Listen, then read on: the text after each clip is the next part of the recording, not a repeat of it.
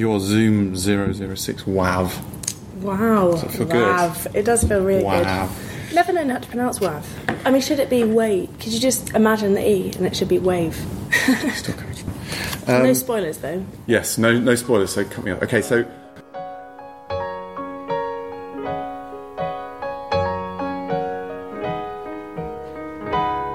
hello. We I'm sitting in the extraordinary boardroom. I feel like I'm in a James Bond film. I think there are. We've counted. Well, I haven't. I'm trying to count now. I'm not very good at maths. But I think there's about 23 seats. It feels like the bit in in the Bond film where they've shot all of the uh, the baddies. It does, and from above, it's shaped like a kind of.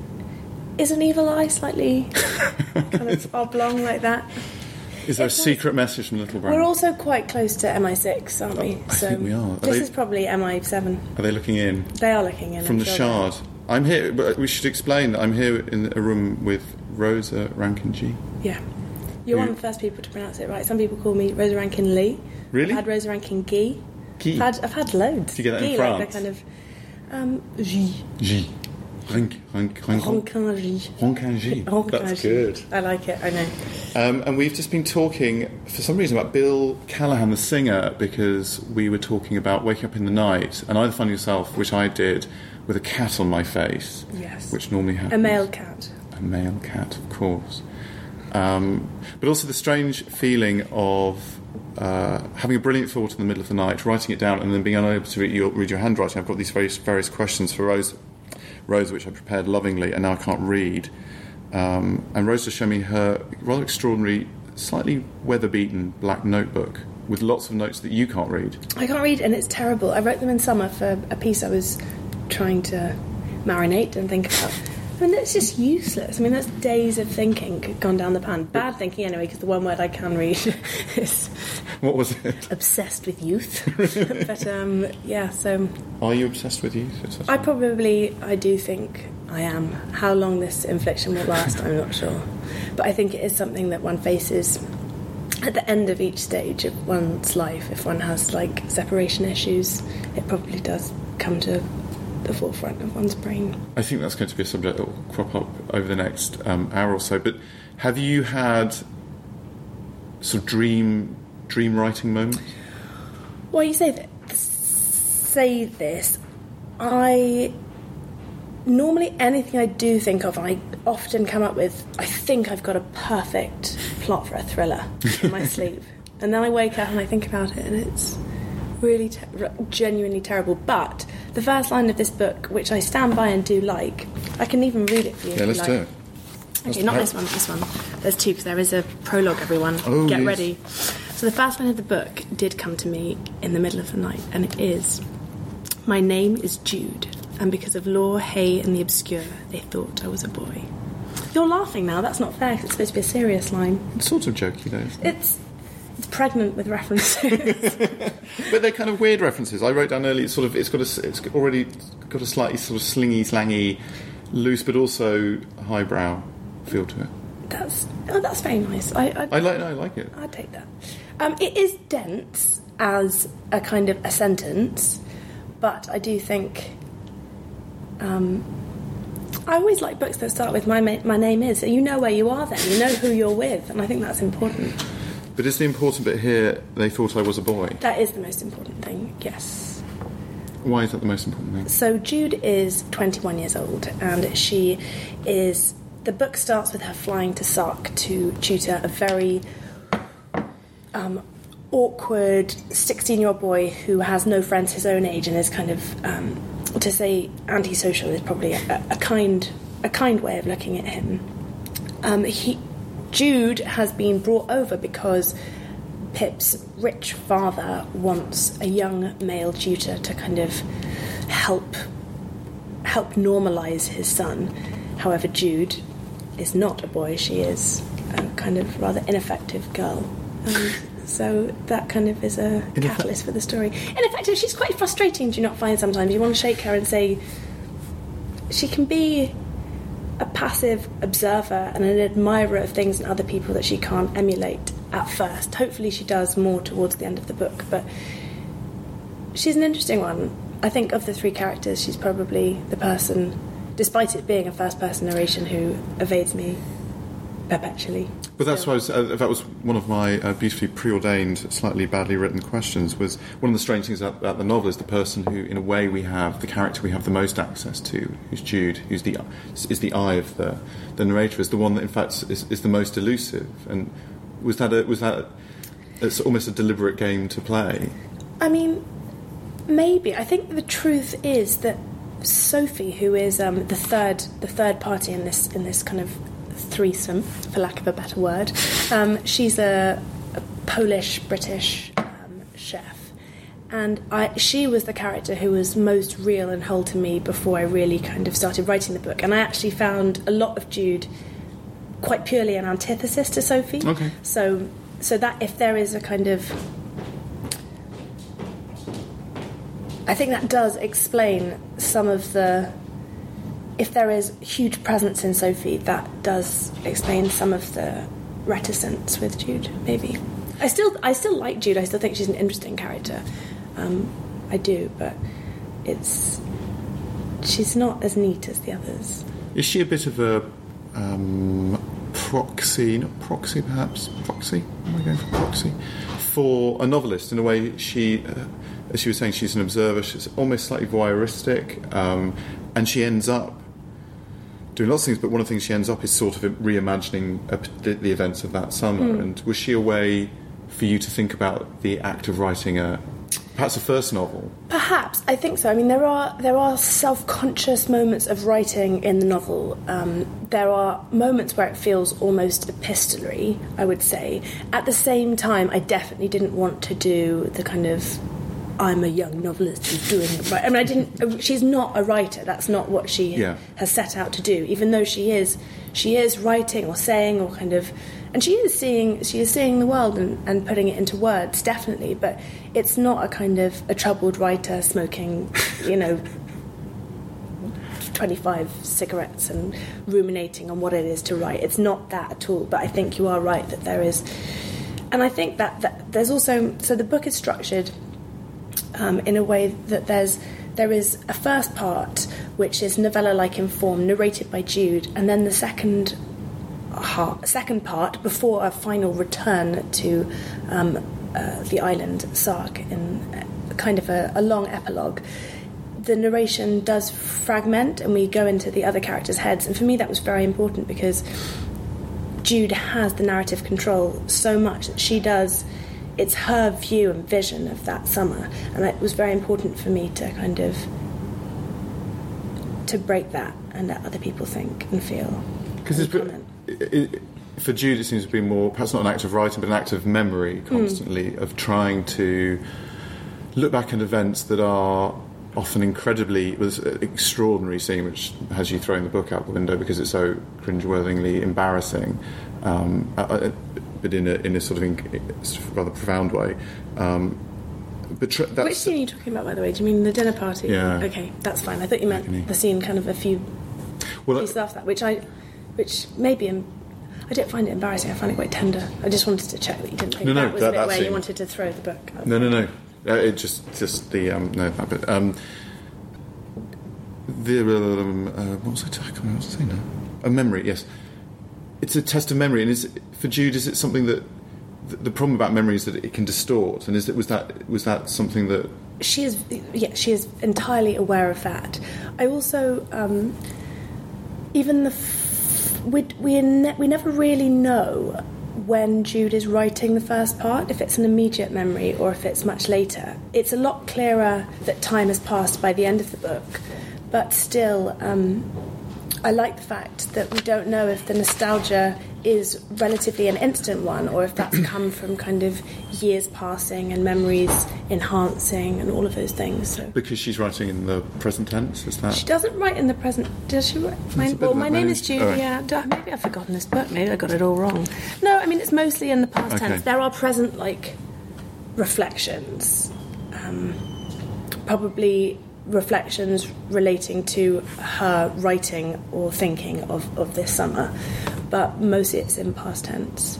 I think of it as, I mean, it's, I wouldn't say it's much more than a year or two years after the act that she's, she's writing the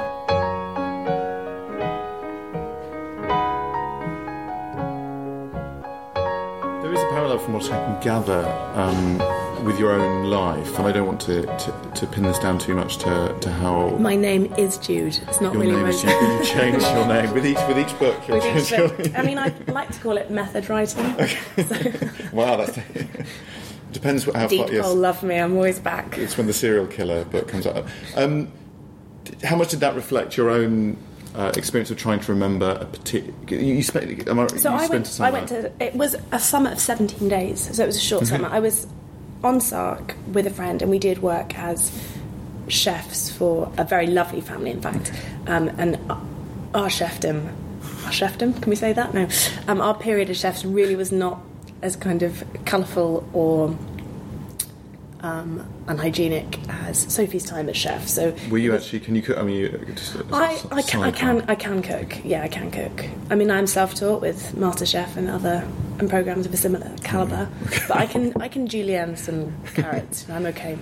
Um, so that is that the place. To be honest, the places are based on places where I, I have been. So so Sark and Paris and Normandy, um, and I th- and there's some London as well.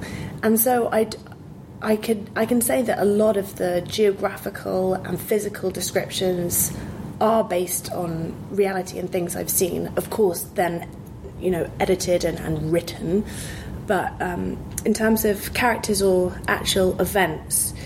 I'm sure there are shards and flecks of real life and people I know, but it's not. That element is truly fictional. But is your own? Do you find your own memory tends to uh, I'm obsessed distort? with memory. I'm Mhm. obsessed with um, not being able to remember and how. I mean, my memory's fine. I don't have any kind of actual clinical problem, but it's it's bizarre. You know, like I went. I went on a gap year when I was 18, 19, and I travelled from Los Angeles to Buenos Aires, which should be it's a very formative time, and I do have memories. But isn't it curious that even how long ago is it now? Like eight years eight years ago, there's no, there's not a single day that I can really remember from waking up to. There are moments, and they, those are the things that emerge and stay with you. But I find that so sad, and I do think that writing is probably the only tool we have against losing, losing our life to lack of memory. Because if you keep a diary, I've looked at my diaries Okay. from that period, and yes, I like you were given enough hints and moments in order to rebuild a picture. And it, again, is probably not true. And at the time of acting, uh, of writing the diary, you were choosing what to condemn to the dustbins of history and what to. What kind of, and probably in a narrative led way, you will main, maintain and preserve. So it's really interesting, and I've always been quite obsessed and aware of that.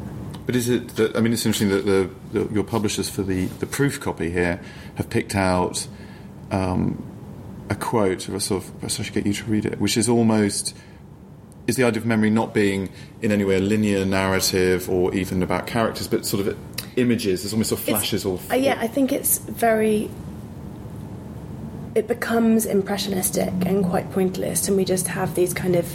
It's more of an essence than um, a reality. So the quote on the front um, is, "If this if this were a film, I would want it to start with leaves and light coming through them. The sun would hit the camera straight on and spin throughout and catch dust. Light and leaves are how I'd want it to begin." So yes, I think definitely in that we see it's just a kind of an impression of a time and a moment rather than the brute facts of what happened. And are you often, as a with the sort of imagination you have that would be drawn to writing, or, or and here it's a moment where you're imagining something as a film. Is there a little bit of you that's that sort of views your life a little bit like Jude, slightly f- at one step removed, almost sort of reimagining it in terms of narrative or imagery, or do you find yourself doing that, sort of sitting? I definitely do think that um, I don't think it's unique to writers a sense of narrativizing and mythologizing one's life, and not in a kind of a grand way necessarily, but we, even in relationships, we typecast ourselves into certain roles and, and maintain them. And I think I find joy in in crafting a shape out of life and a sense of destiny or a sense of a sense of storytelling, but at the same time, it does frustrate me, and I try and struggle against it too because I want to remember things which are true, and I want my perceptions of people to be correct and precise rather than my neat way of painting them. Is that the danger sometimes that we, which as you say is a very human trait, is that we want people to, you know, act as probably slightly less good-looking bit part players our own sort of wonderful life. But sometimes the danger is, and this, and it happens in this story where we think we know things about people, um, and particularly when we, we're younger and perhaps don't have a huge bank of experience. But as, as you showed with the, the older people, they're, they're, certainly no wiser or, or, or, or better either. But that we we want people to be a certain way, particularly when there's love and strong, intense mm. feeling. Um, is, is, that a, is that a danger of, of, of wanting to cast? cast well, maybe I just have to say that I'm not. That that suggests a slight, um, like kind of almost like a. I'm not comparing myself to this master, but a, like a, a Proustian like disappointment that you know mm. the the illusion or one's mental creation can never live up to the reality. And I actually don't find myself in that mm. position at all. I don't feel disappointed with people or life. I think they're often much better than, than they're just better and more complicated and inescapable to write. I just read an amazing poem by Frank O'Hara uh, called "Having a Coke with You," where he's look he's with his um, lover looking at portraits, and he's basically saying, "You're better than all these portraits," except maybe that one that's in the Frick, but um, we haven't gone to see that one yet. And, and there's a lovely line. Um, the way you move takes care of futurism, um, which has been my favourite line of the year. But, That's um, great. Or the idea of you, you mentioned nostalgia earlier, and this book made me sort of yearn for a particular time in my life. Um, uh, I certainly didn't have as, as sort of. Uh, I think well, certainly my youth wasn't sort of as eroticized, perhaps, but um, there was. But there's a certain degree of those summers, those long summer days. There was. A, it made me think of those kind of the coming the coming of age novels. Oh, it's definitely a coming of age novel.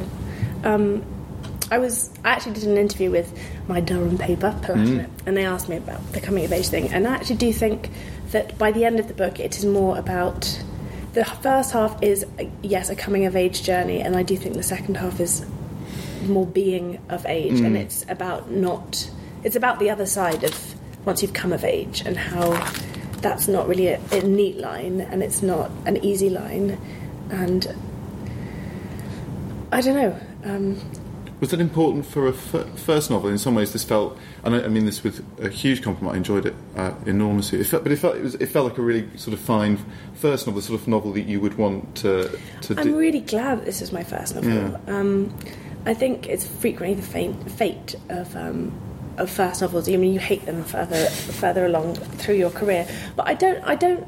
Currently, I don't think I will hate this one because I do think it says something true about this this period of time that I have experienced, and hopefully, if people my age and my peers read it and find something there that we have experienced. So I think that's.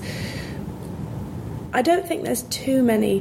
Zadie Smith said something wonderful recently about how her early writing. I love Zadie Smith, but um, how her early writing was full of aphorisms, ones that she would kind of definitely reject now that she was mm an adult, I think there is a tendency for young people to kind of spout these kind of philosophies that they've decided are true. I don't think it's got too many of them. It probably has got some, but I think